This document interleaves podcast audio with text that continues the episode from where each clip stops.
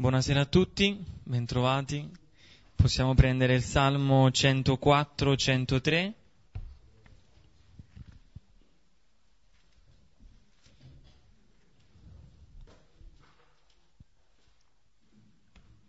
Salmo 104-103 su questa Bibbia, pagina 580. Pregheremo insieme dal versetto 1 al versetto 23.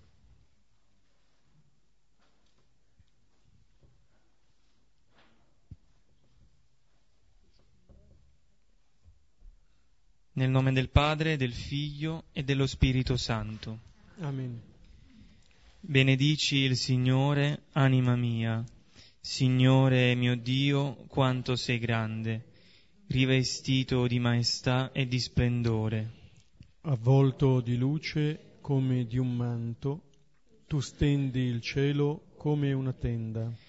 Costruisci sulle acque la tua dimora, fai delle nubi il tuo carro cammini sulle ali del vento. Fai dei venti i tuoi messaggeri, delle fiamme guizzanti i tuoi ministri. Hai fondato la terra sulle basi, mai potrà vacillare. L'oceano avvolgeva come un manto, le acque coprivano le montagne. Alla tua minaccia sono fuggite al fragore del tuo tuono hanno tremato. Emergono i monti, scendono le valli, al luogo che hai loro assegnato. Hai posto un limite alle acque, non lo passeranno, non torneranno a coprire la terra. Fai scaturire le sorgenti nelle valli e scorrono tra i monti. Ne bevono tutte le bestie selvatiche e gli onagri estinguono la loro sete. Al di sopra dimorano gli uccelli del cielo, cantano tra le fronde. Dalle tue alte dimore irrighi i monti, con il frutto delle tue opere sazi la terra. Fai crescere il fieno per gli armenti e l'erba al servizio dell'uomo, perché tragga alimento dalla terra il vino che allieta il cuore dell'uomo, l'olio che fa brillare il suo volto e il pane che sostiene il suo vigore. Si saziano gli alberi del Signore, i cedri del Libano da lui piantati. Là gli uccelli fanno il loro nido e la cicogna sui cipressi ha la sua casa. Per i camosci sono le alte montagne, le rocce sono rifugio per gli iraci. Per segnare le stagioni hai fatto la luna e il sole che conosce il suo tramonto. Stendi le tenebre e viene la notte, e vagano tutte le bestie della foresta. Ruggiscono i leoncelli in cerca di preda e chiedono a Dio il loro cibo.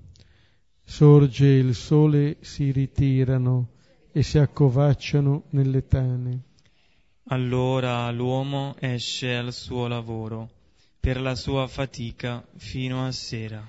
Gloria al Padre e al Figlio e allo Spirito Santo, come era nel, nel principio, principio ora e sempre, nei, nei secoli dei secoli. Amen. Ecco, il salmo di questa sera è anche abbastanza lungo, abbiamo visto, e, ehm, ed è un inno di lode a Dio per tutto ciò che ci circonda. Avete visto tutte le espressioni che riguardano la natura, gli animali, gli uccelli, anche molto dettagliate. Abbiamo pregato però insieme questa prima parte, questi primi 23 versetti, che ripercorrono per certi versi le tappe della creazione, così come viene raccontata nel primo capitolo della Genesi. E innanzitutto è interessante vedere che le creature compaiono nell'ordine di creazione. C'è la luce, poi il cielo, poi le acque, poi la terra, le piante e così via. E poi anche qui, come in Genesi 1, è presente quello spirito di Dio che alleggiava sulle acque sotto forma di vento. Versetto 3-4. Cammini sulle ali del vento, fai dei venti i tuoi messaggeri. Ecco, l'unica nota un po' diversa riguardo, rispetto al racconto della Genesi riguarda l'uomo. Perché ecco, qui a differenza di Genesi sembra passare quasi in secondo piano rispetto al creato e non compare nemmeno quella, quella promessa di, di dominio, tra virgolette, che Dio fa all'uomo. Ma qui viene esaltata l'opera che è esclusiva e costante di Dio. Tutti i verbi del salmista sono al tu, ed è un tu. Il salmista ci parla di Dio. Tu mandi nelle valli, tu irrighi i monti, tu fai crescere l'erba. È Dio che sta all'opera, non l'uomo. Quindi qui non c'è spazio per l'arroganza dell'uomo, per il suo dominio sulla natura. L'unico potere qui è quello dell'amore di Dio che crea e che dona alle creature la sua stessa bellezza. Infatti non a caso il salmista loda la bellezza del creato, ma parte constatando la bellezza di Dio. Versetto 1. Sei tanto grande, Signore mio Dio, sei rivestito di maestà e di splendore quindi riscoprire la bellezza di Dio nel creato. Tuttavia, però, ai versetti 14-15 sentiamo che le piante che l'uomo coltiva per trarre il cibo, il vino per allietare il cuore, l'olio e il pane. Cioè, l'uomo può trarre il necessario dalla natura. Questo rientra nel disegno divino. Allora, dov'è che scatta il dominio? quando l'uomo dimentica la bellezza del creato, quando inizia a sfruttarlo per il proprio benessere. Quindi l'uomo può trarre beneficio, ma è chiamato innanzitutto a contemplare ciò che Dio ha creato. Anzi, è una cosa che Dio stesso fa. Secondo capitolo della Genesi, Dio a un certo punto cessa ogni tipo di lavoro nel settimo giorno, che sarebbe il giorno di sabato. E Dio vuole che anche l'uomo faccia altrettanto. Possiamo dire che Dio crea l'uomo nel sesto giorno perché poi nel settimo possa gioire e godere insieme a lui di ciò che ha già creato. Cioè il settimo giorno non è il giorno del riposo, della pennica, ma è il giorno della comunione con Dio, tra Dio e l'uomo. È il giorno in cui entrambi godono del creato e ne gioiscono. Allora, già qui una prima riflessione per noi, se riusciamo ancora a godere di un cielo stellato, o di un tramonto, o dell'oro di un campo di grano, e vedere quella come opera di Dio. Ecco, bisognerebbe portarsi un pezzetto di sabato ogni giorno nella nostra vita, perché è il tempo in cui smettiamo di fare ed impariamo a sentirci figli. Eh, perché il sabato ci serve per ricordare questo, che non viviamo di ciò che facciamo, di ciò che operiamo o che produciamo, ma viviamo di quello che ci viene donato, del dono di Dio. Il cielo, la terra, i fratelli, me stesso, tutto ci viene dato. Anche Dio si è dato per me. Quindi osservare il sabato non significa non fare nessun lavoro o non fare determinate azioni o non cogliere spighe, come vedremo questa sera. Perché la vera radice del sabato è questo restare nella comunione con Dio, nel creato. Possiamo prendere il brano di questa sera, capitolo 6 di Luca, versetti 1-5. Mentre prendete il testo riepiloghiamo un po' il punto dove ci troviamo. Abbiamo visto in, eh, negli ultimi incontri alcune guarigioni che, che, Gesù compie, alcune opere che Gesù compie. Adesso Mariano eh, ricordava la creazione dell'uomo al sesto giorno e poi appunto il settimo giorno che è il giorno del sabato. Ecco, Gesù ha compiuto sei opere, eh, in certo senso una al giorno, restituendo un po' all'uomo la, la propria ehm, pienezza. Avevamo visto già dal, dalla guarigione dell'indemoniato nella sinagoga, poi abbiamo visto la guarigione della, fe- eh, della suocera di, di Simone, la guarigione della febbre, poi la pesca miracolosa, quindi la, la, vittoria sulla sterilità dei discepoli, la guarigione del lebroso, del paralitico e di Levi. Come se fossero i sei giorni della creazione in cui eh, finalmente sia il paralitico prima, poi Levi dopo vengono rinviati alla loro casa, cioè vengono restituiti, ridonati alla loro identità piena. Ecco, col brano di questa sera e del prossimo incontro siamo eh, nel giorno di sabato, come dire, la pienezza della creazione. Si capisce perché siamo stati creati. Creare l'uomo il sesto giorno, poi parlare del sabato, eh, ci fa comprendere a che cosa è chiamato principalmente l'uomo.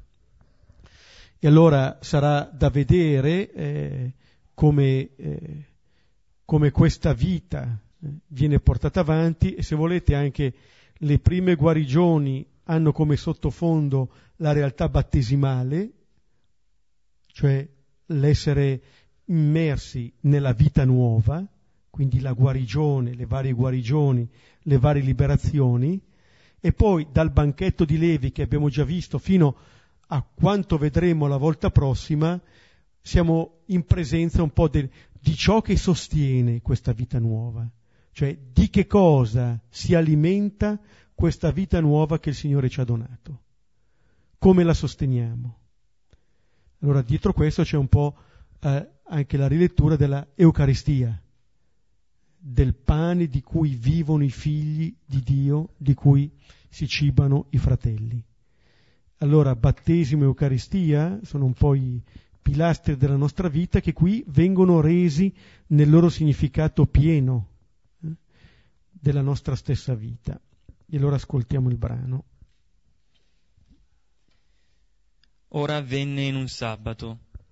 Egli passava attraverso seminati e i suoi discepoli svelevano e mangiavano le spighe, sfregando con le mani. Ora alcuni dei farisei dissero perché fate ciò che non è lecito nei sabati? E rispondendo loro, Gesù disse, Neanche questo avete letto, quanto fece Davide quando ebbe fame lui e quelli con lui, come entrò nella casa di Dio e presi i pani della proposizione, mangiò e diede a quelli con lui, anche se non è lecito mangiarne se non ai soli sacerdoti? E diceva loro, Signore del sabato, è il figlio dell'uomo.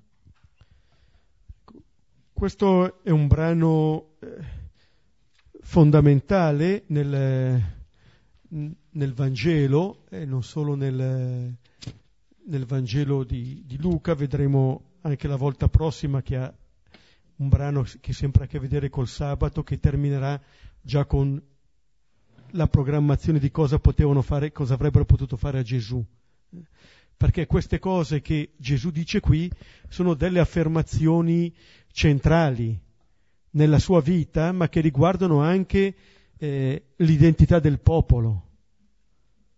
Il sabato non è un precetto tra gli altri, è il precetto. Allora qui Gesù compie il significato pieno del sabato rivelando in che cosa consista la libertà del cristiano. Qui possiamo cominciare a intuire bene qual è la libertà che il Signore ci dona. Non per nulla questo brano, o meglio la versione matteana di questo brano, quando la liturgia della parola ce lo presenta nel rito romano, viene abbinato il brano eh, che racconta questo fatto delle spighe con la cena pasquale, con Esodo 12. E questo abbinamento è un abbinamento sapiente, perché questo brano ci fa vedere davvero quale libertà il Signore ci dona, quale liberazione eh, comporta questo brano. Sono due pasti che sono due pasti di liberazione. E allora dietro questo brano c'è un po' il significato della vita di Gesù, della vita del discepolo, cioè della vita eucaristica. Allora adesso vediamo i vari versetti. Versetto 1 Ora avvenne in un sabato. Egli passava attraverso seminati e i suoi discepoli svelevano e mangiavano le spighe, sfregando con le mani. Luca ci avverte subito che quello che accade accade di sabato.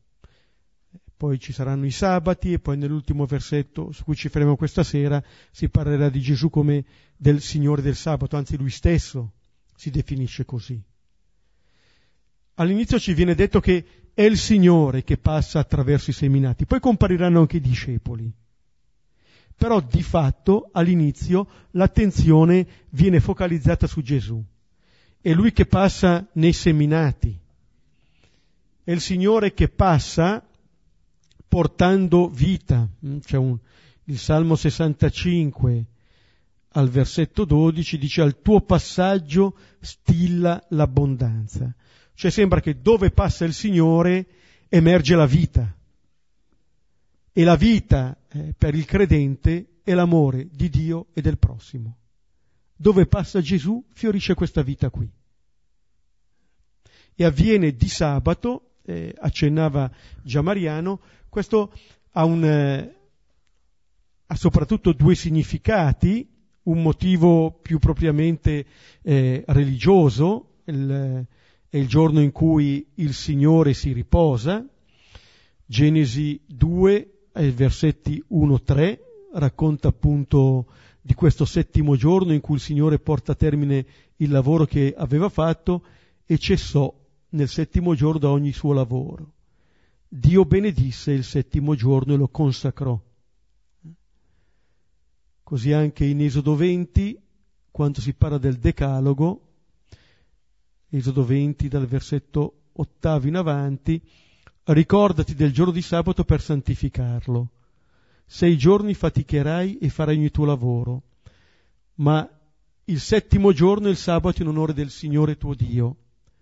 Tu non farai alcun lavoro, né tu, né tuo figlio, né tua figlia, né il tuo schiavo, né la tua schiava, né il tuo bestiame, né il forestiero che dimora presso di te perché in sei giorni il Signore ha fatto il cielo la terra e il mare quanto in essi, ma si è riposato il giorno settimo.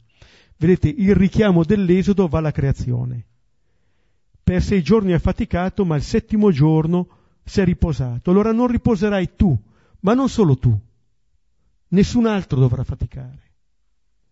E questa preoccupazione umanitaria traspare, se andate a prendere anche Esodo 23, 12, Deuteronomio 5, 14, 15, si vede appunto la necessità del riposo.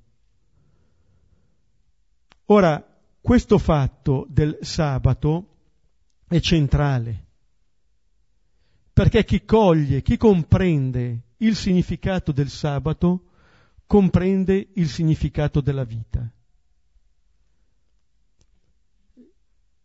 Altro salmo, Salmo 46, adesso vi dico anche al versetto 11, dice il salmista, fermatevi e sappiate che io sono Dio, eccelso tra le genti, eccelso sulla terra.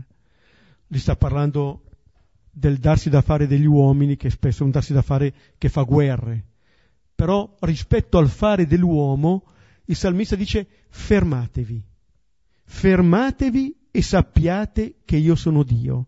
Cioè Osservare il sabato significa fare un atto di fede.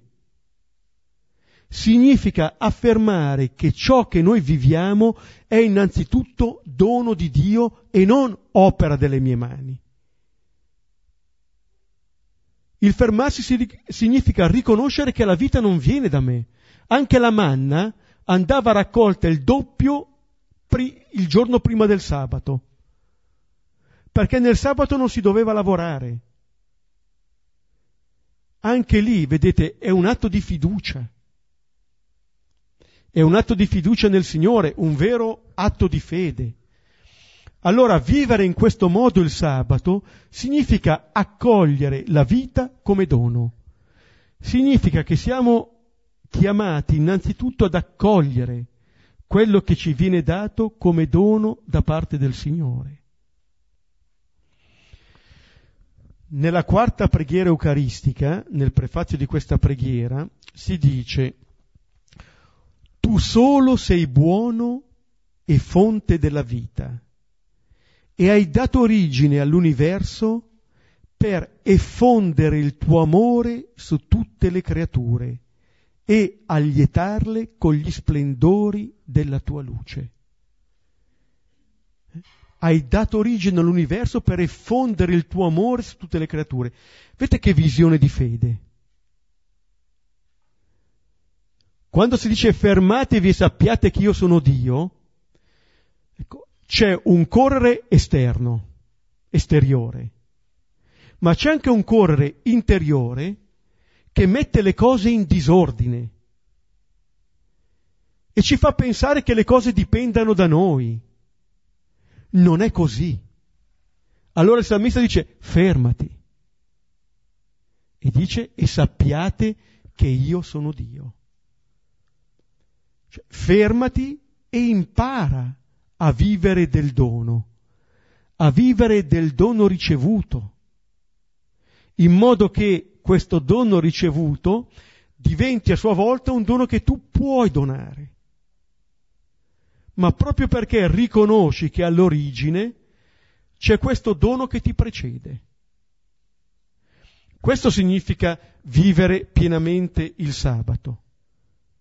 Perché se non viviamo il sabato, noi neghiamo il dono e negando il dono neghiamo la relazione con il donatore. Non lo riconosciamo più. Allora il vero culto a Dio, vivere pienamente il sabato, non significa fare delle cose. Significa innanzitutto accogliere, tantomeno fare delle cose per il Signore. Primo non ne ha bisogno. Secondo, che cos'è che vuoi fare? E impariamo in questo modo a vivere quella relazione fondamentale che è la relazione di figliolanza, che ci accomuna tutti. Non tutti sono padri e madri, ma tutti siamo figli e figlie. E questo ci dice che noi stessi se lo desideriamo ci accogliamo come dono. Non c'eravamo e ci siamo. Allora possiamo leggere la nostra stessa vita come un dono eh, che ci è stato fatto. Altrimenti possiamo fare tante cose e non sapere mai che cosa siamo al mondo a fare.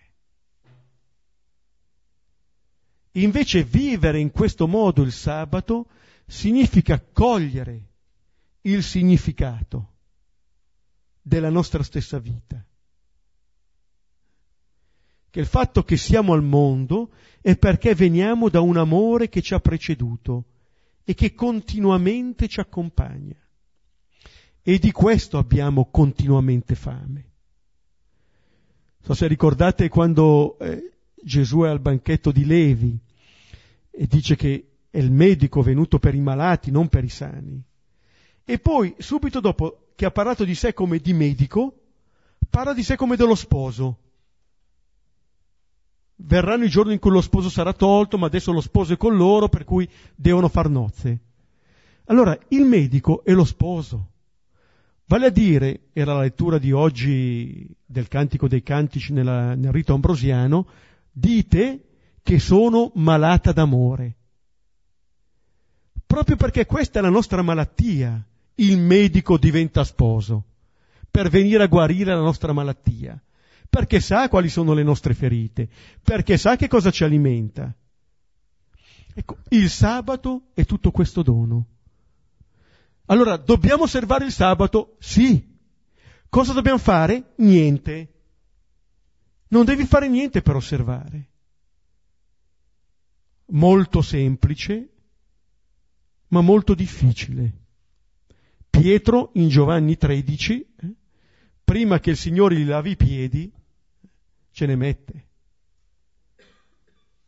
Lasciarsi amare e lasciarsi amare in maniera gratuita non è così facile. È quello che ci riempie il cuore, quello che dà senso alla nostra vita. Le esperienze di gratuità ci allargano il cuore. Eppure, eppure pensiamo di dover fare qualcosa. Invece la prima cosa da fare è appunto quella di accogliere questo dono. Bene, in questo giorno di sabato egli passa tra i seminati e i suoi discepoli.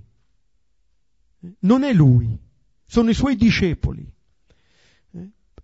Prendono, strappano queste spighe le sfregano con le mani, si preparano il pasto, andando appunto contro il sabato.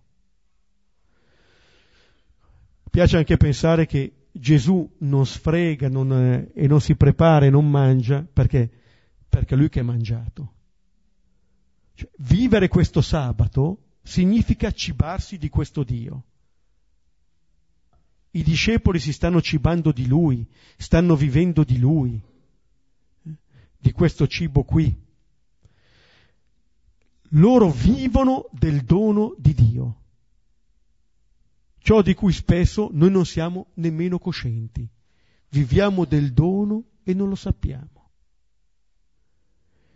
spesso ci accorgiamo delle cose quando mancano. Così quando ci accorgiamo che non siamo in piena salute perché abbiamo qualche acciacco, ma quando siamo in piena salute sembra che sia il nostro diritto. Andiamo avanti spediti. Ecco, questo è quello che avviene. Eh? Questo è il primo quadro.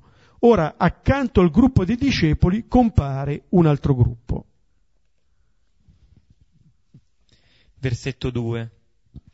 Ora alcuni dei farisei dissero, perché fate ciò che non è lecito nei sabati? Ecco, vedete, arrivano sempre, eh? sempre. Non si sa da dove spuntino. Sei in casa, ci sono. Vai nel deserto, ci sono. Sei nei campi, ci sono. Eh? Sempre così. Eh? eh come dire, ci accompagnano, perché ce li portiamo dentro e ci tengono d'occhio, ci tengono d'occhio costantemente, anzi eh, ci teniamo d'occhio costantemente.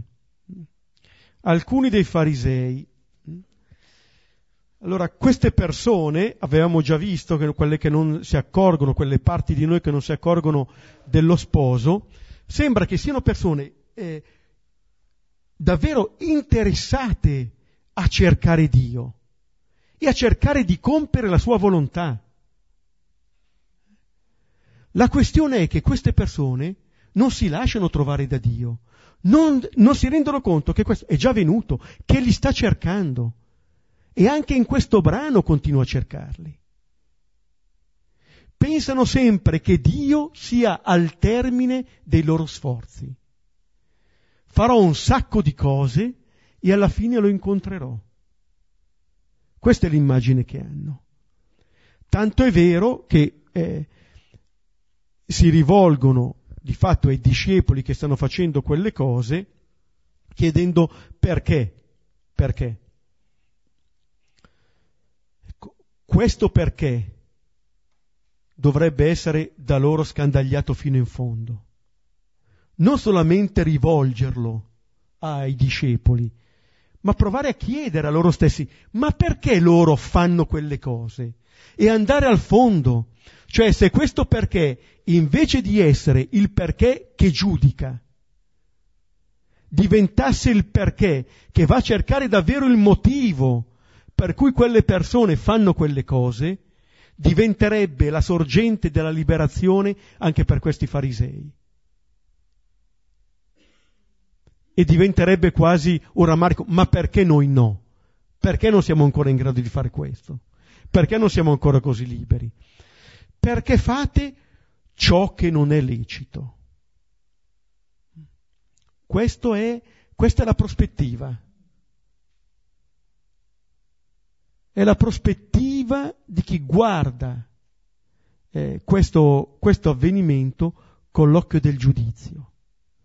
Lo schema attraverso cui guardo le cose, qual è? Se è lecito o non è lecito. Se segue ciò che è permesso o se segue ciò che è vietato. E allora giudicherò. Questo può essere un criterio, abbastanza povero come criterio, però diventa un modo di guardare. Diventa un modo di guardare. Faccio un esempio concreto che mi viene in mente adesso. Concreto, però è avvenuto in una città di un altro mondo, eh? dove dei miei confratelli, appunto di un altro mondo, celebrano un'Eucaristia domenicale da diversi anni, dove... colma di giovani.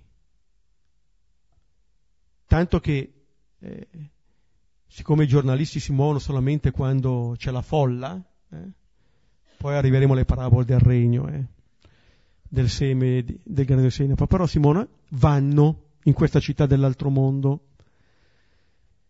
E, e poi scrivono un articolo e dicono ma descrivono un po' tutta la, come avviene l'Eucaristia, lo spazio dato alla parola, la condivisione della parola e poi descrivono anche come viene fatta la comunione.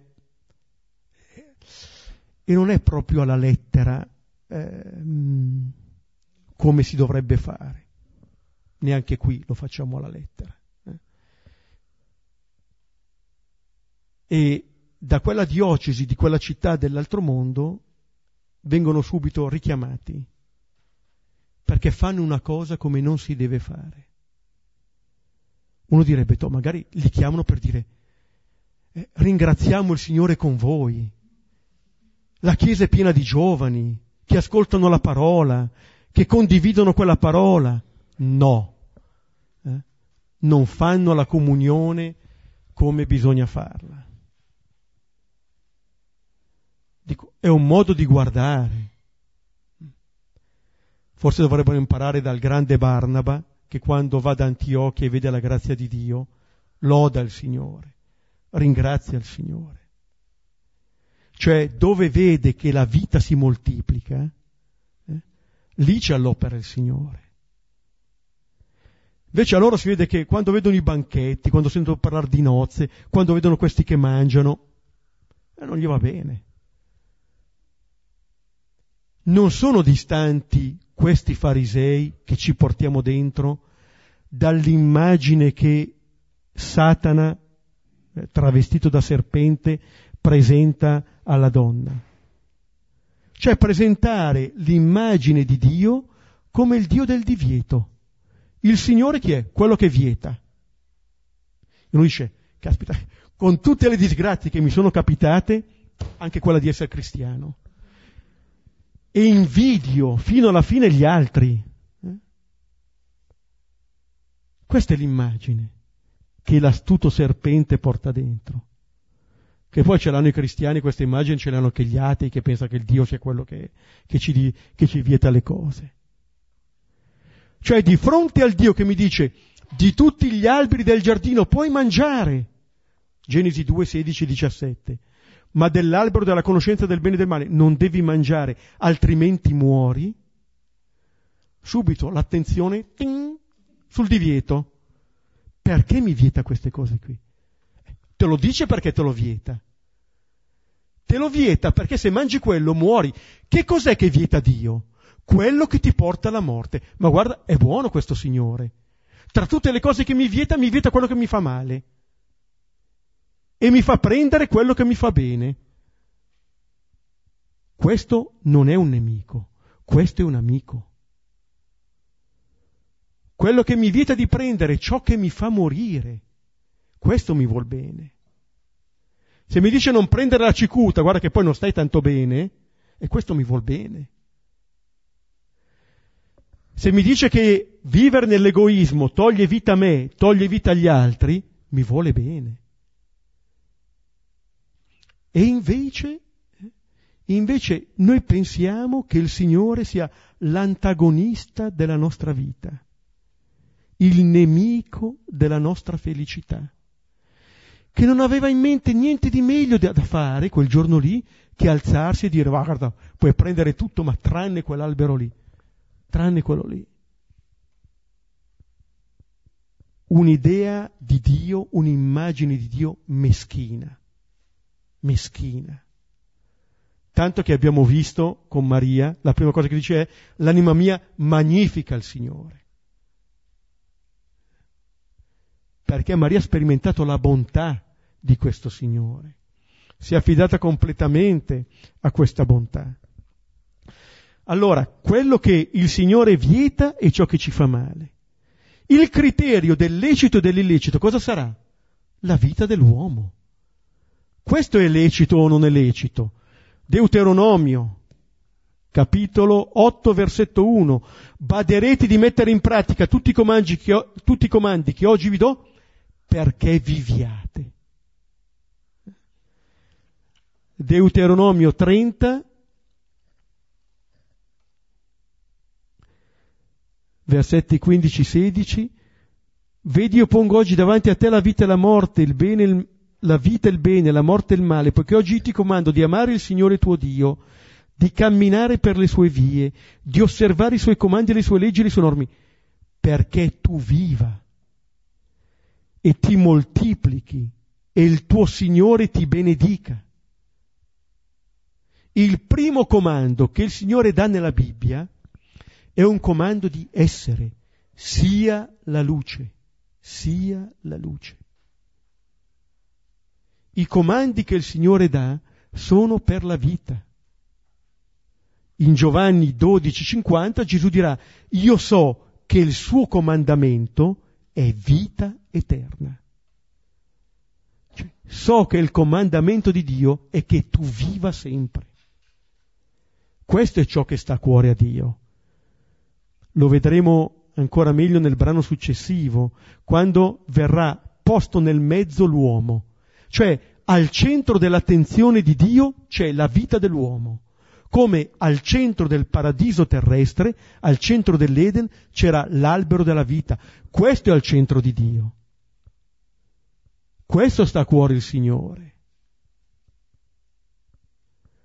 Non se è lecito o non è lecito. E poi dice, guarda che se prendi di quell'albero muori, non è che ti ammazzo.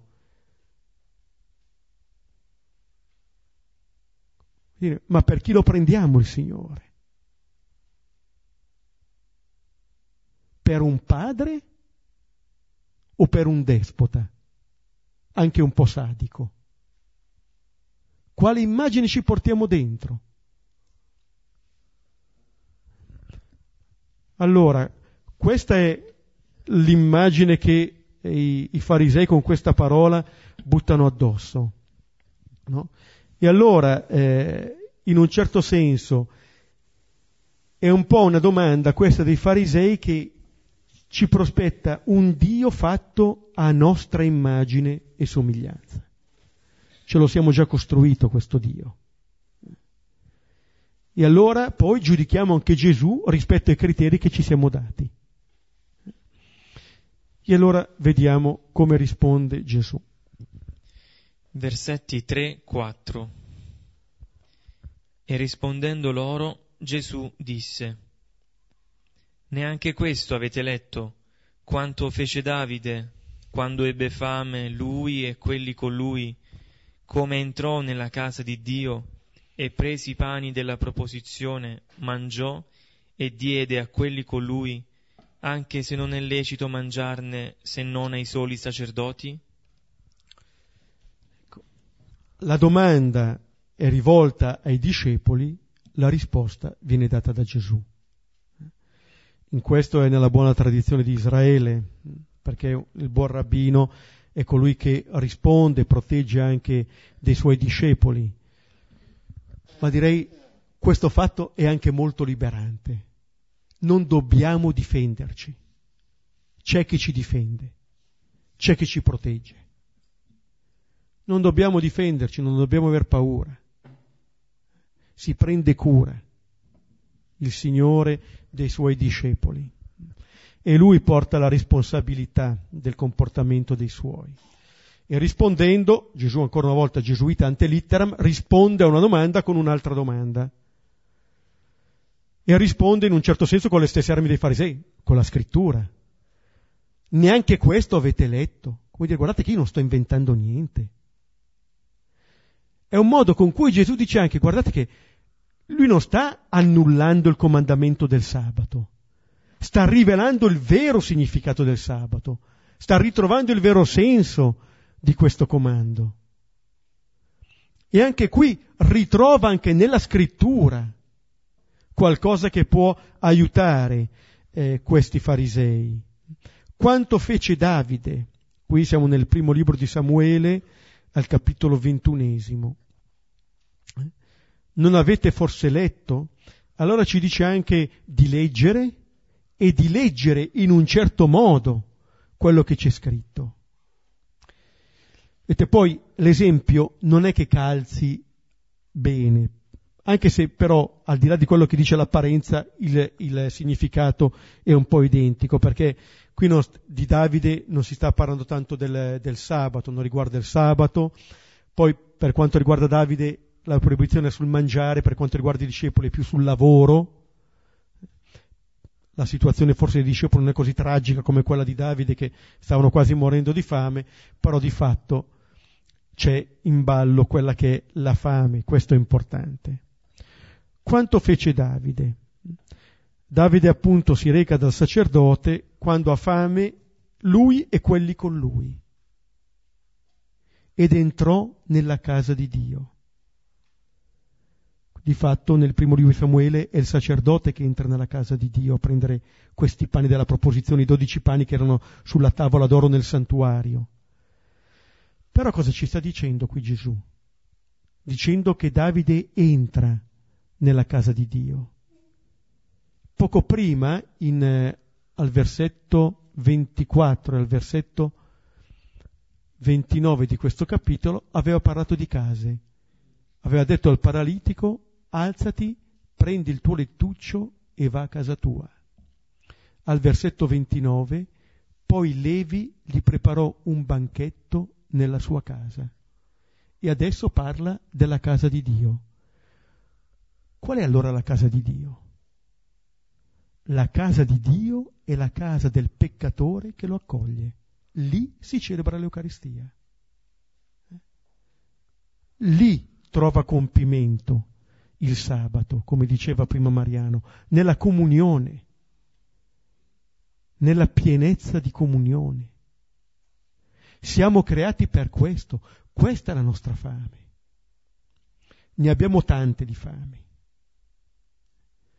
ma in radice abbiamo soprattutto fame di dono, di relazione, di amore. Questo cerchiamo e non ci bastano i surrogati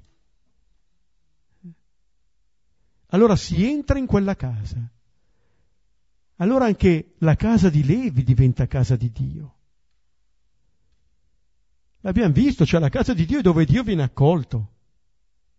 Non c'è uno spazio eh, distinto dagli altri.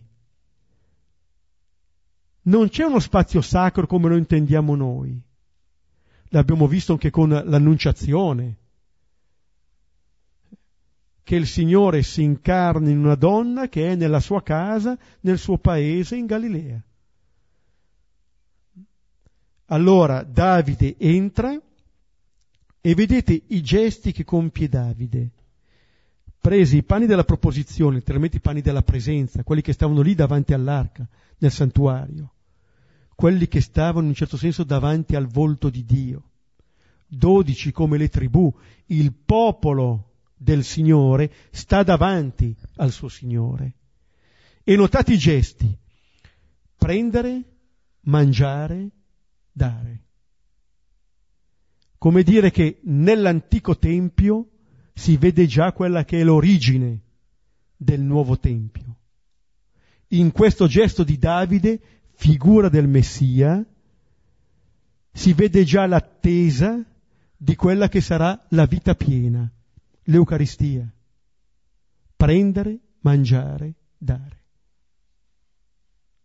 Dove il prendere ci dice ciò che, eh, come dicevo prima, ci qualifica come figli.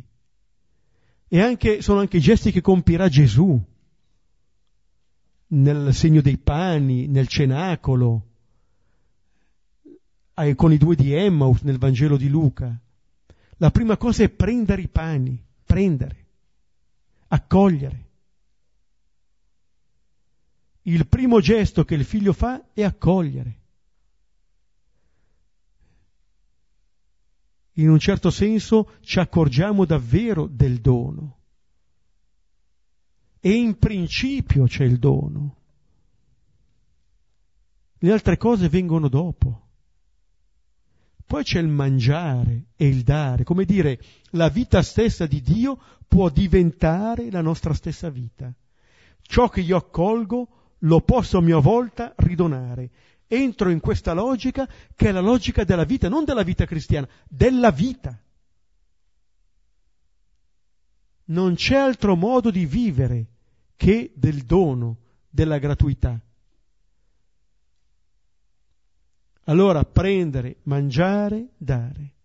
Certo, di fronte a questo, anche qui, posso usare gli stessi verbi, li posso usare con, eh, in maniere diametralmente opposte, perché questi verbi sono gli stessi di, anche di Genesi 3, non solo del banchetto eucaristico.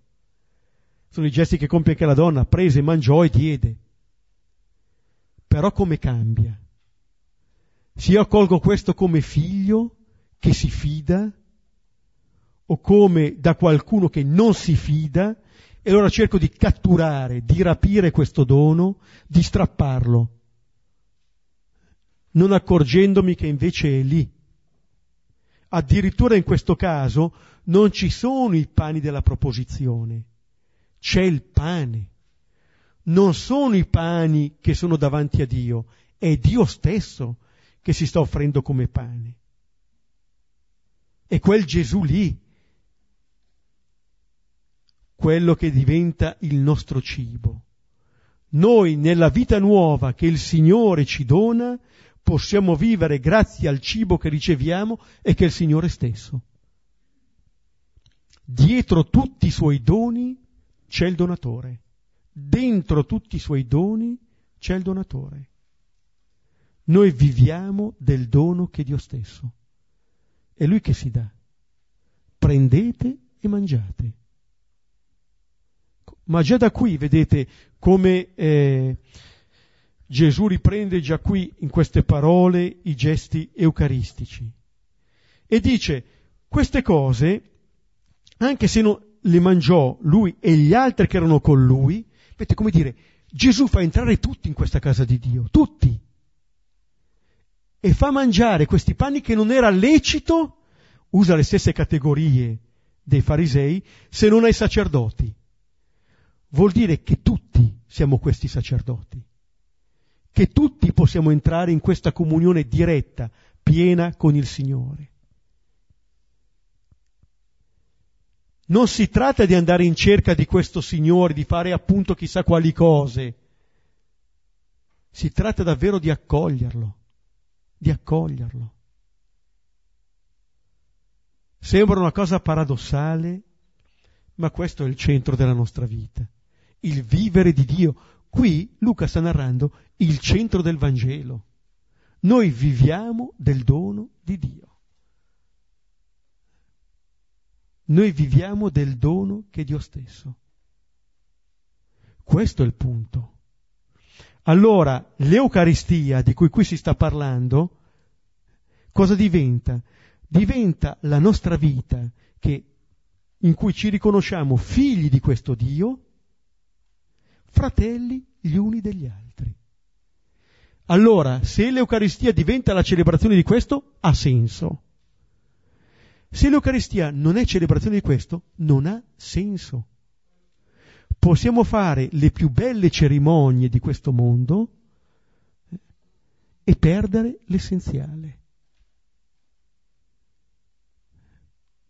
Come le, l'esempio che facevano una volta della processione del Corpus Domini, corp- processione perfettamente in ordine, tranne un piccolo particolare, che nello stensorio non c'è la particola.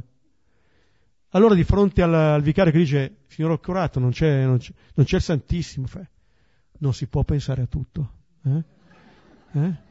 Allora portiamo in giro anche lo stensorio vuoto, la processione è ordinata, perfetta, non c'è il Signore, piccolo particolare. Allora, questo è il punto. Ma è talmente centrale, e qui andiamo alla prima lettera ai Corinzi, altro brano che leggevamo nella liturgia di ieri, 10, 23, 33, dove Paolo, il fariseo Paolo, dice tutto è lecito, ma non tutto giova. Tutto è lecito, ma non tutto edifica. Vedete, questo è il modo con cui diamo compimento al sabato. Perché qui non, non è che si dice bene, trasgrediamo, no, no. Addirittura Paolo dice, guarda che siamo chiamati ad andare oltre questa categoria del lecito e dell'illecito. Perché ci può essere qualcosa che è anche lecito fare, ma è bene non fare, perché prima del lecito dell'illecito, dice Paolo, c'è tuo fratello. E se tuo fratello è scandalizzato da quella cosa che fai, anche se è lecita, tu per amore di tuo fratello sei chiamato ad astenerti da ciò che è lecito. Questo è il punto. Io non posso vivere nella mia vita con queste categorie che non dicono niente, se le vivo così. Se ne trovo il senso vero, allora mi dicono qualcosa. Ma nessuna legge, per quanto io la osservi, mi riempie il cuore. Nessuna legge, per quanto giusta, mi fa sperimentare l'essere amato. Tanto è vero che lo vedremo. Gesù quando incontra persone come Zaccheo, eccetera, non va da Zaccheo a dirgli guarda che tu devi fare in questo modo, perché quello che fai non è lecito. Lo sa bene anche lui che non è lecito. Ma non cambia Zaccheo sentendo queste cose qui. Nessuno di noi cambia sentendo le cose che dobbiamo fare o non dobbiamo fare. E allora anche Paolo dice, guarda che dire che tutto è lecito vuol dire tutto e non vuol dire niente. Allora la questione non si pone in questo modo. La si, la si pone invece ascoltando e accogliendo ciò che Gesù dice nell'ultimo versetto. E diceva loro, Signore del sabato è il figlio dell'uomo. Ecco, questa affermazione è un'affermazione centrale. Gesù non è un interprete del sabato. Gesù è il Signore del sabato.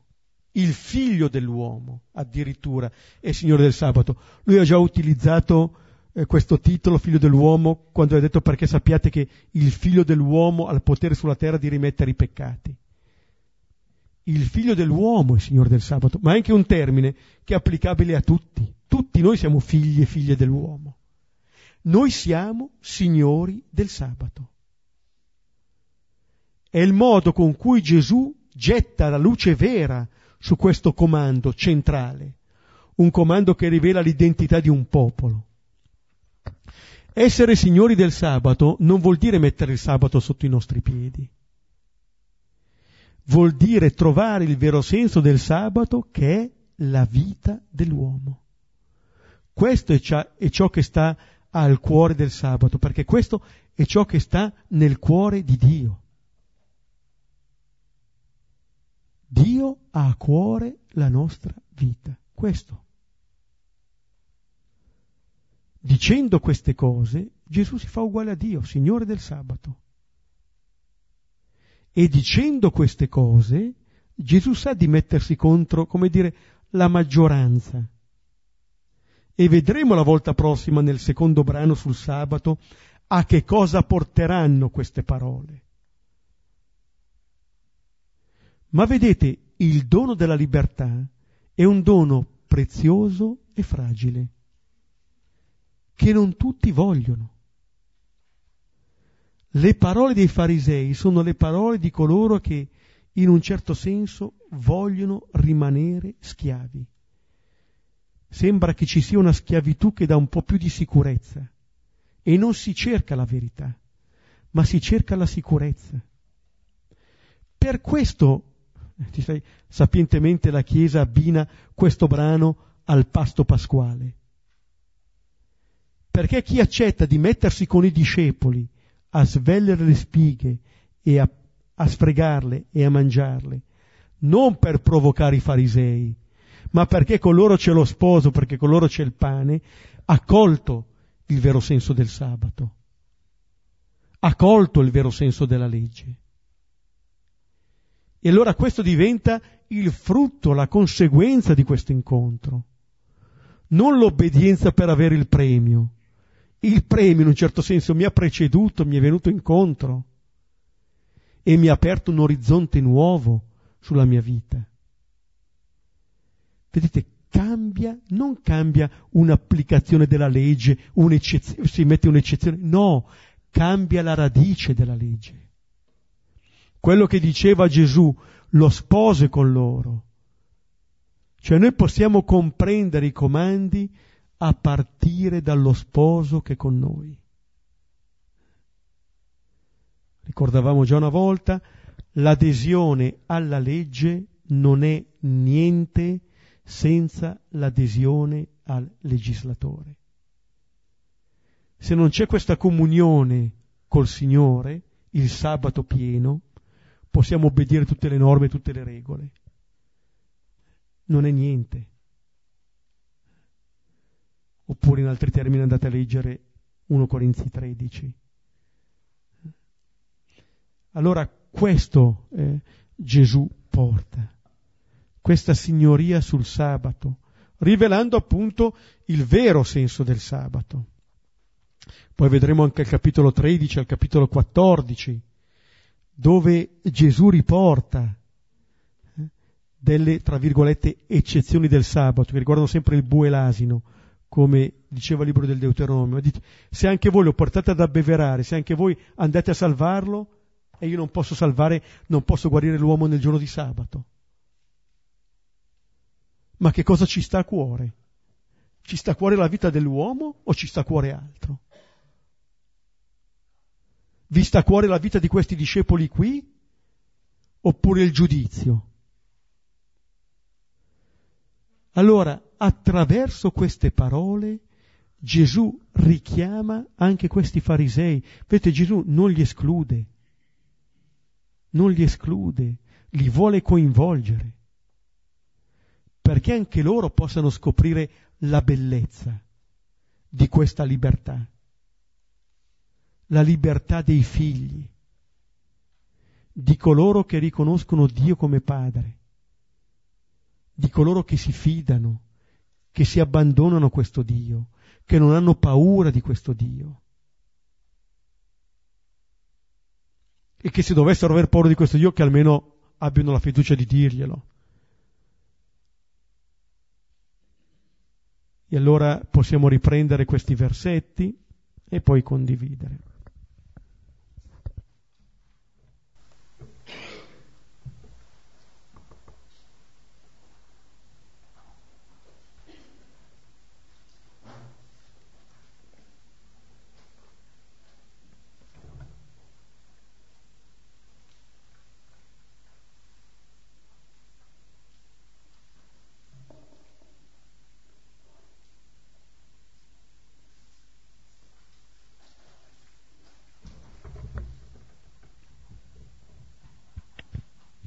Se c'è qualcuno che vuole condividere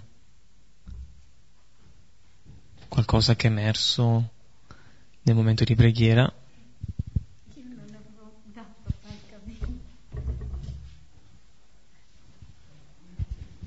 Cioè, avevo, io ho vissuto tanti sabati senza aver dato questo importante significato. Cioè, è, è, stato molto utile ascoltarti, è sempre utile ascoltarti, per stasera in modo particolare, perché io il sabato l'ho vissuto come il giorno del riposo e di andare a messa e basta. E un significato così profondo non l'avevo dato, sono sincera. E mi fa molto piacere averlo.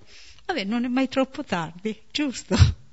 Non avevo dato questo significato, cioè l'ho vissuto sempre come il giorno del riposo una cosa molto profonda e sono molto contenta, ma giuro che non è la prima volta che sento questa cosa così importante, essenziale del sabato e ne sono felice veramente. sono molto stupita anche. Vabbè, non importa, non è mai troppo tardi, ricomincerò da, da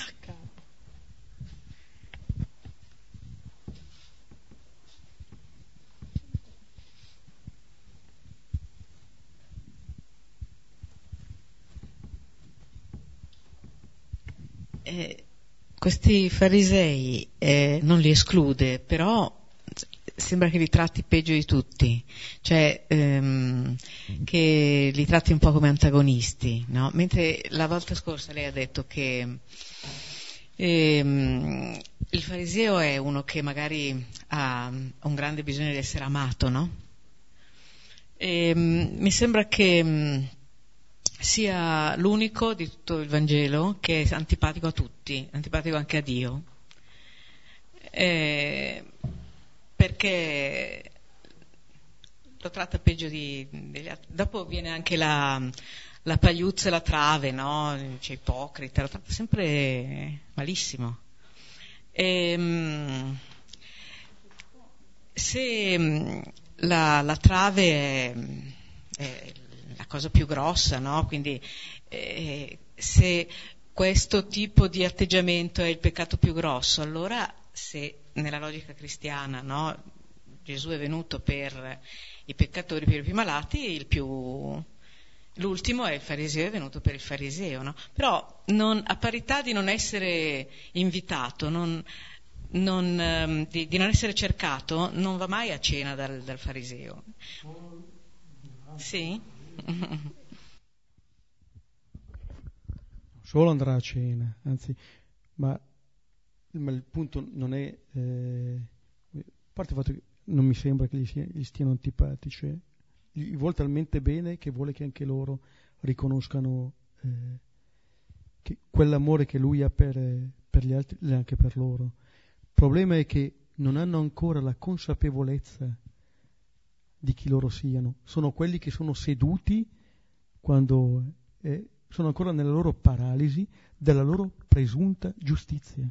È molto più difficile guarire il giusto, il presunto giusto del suo peccato che gli altri.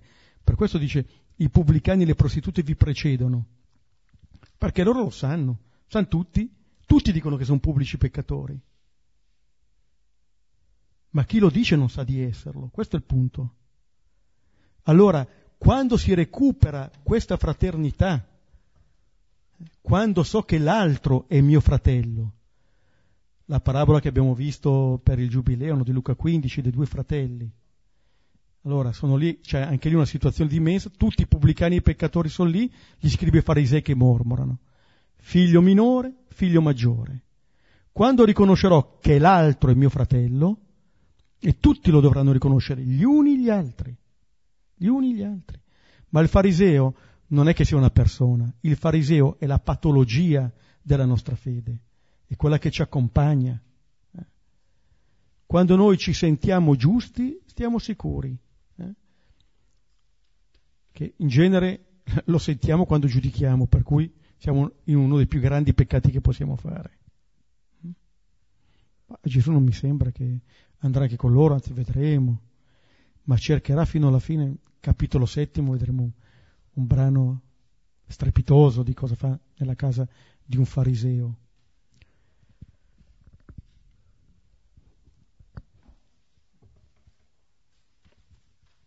A me veniva in mente, parlando del, anche del salmo così del creato, parlando del salmo del creato, dei doni del donatore, che sabato, mentre mettevo a posto il balcone, stavo sistemando le piante e allora pensavo alla, a quelle che avevano sopravvissuto all'inverno, a quelle che non erano sopravvissute, a quelle nuove.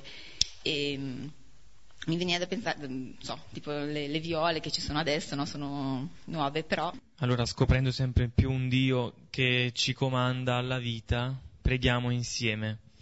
Padre nostro che sei nei cieli, sia santificato il tuo nome venga il tuo regno, sia fatta la tua volontà, come in cielo così in terra.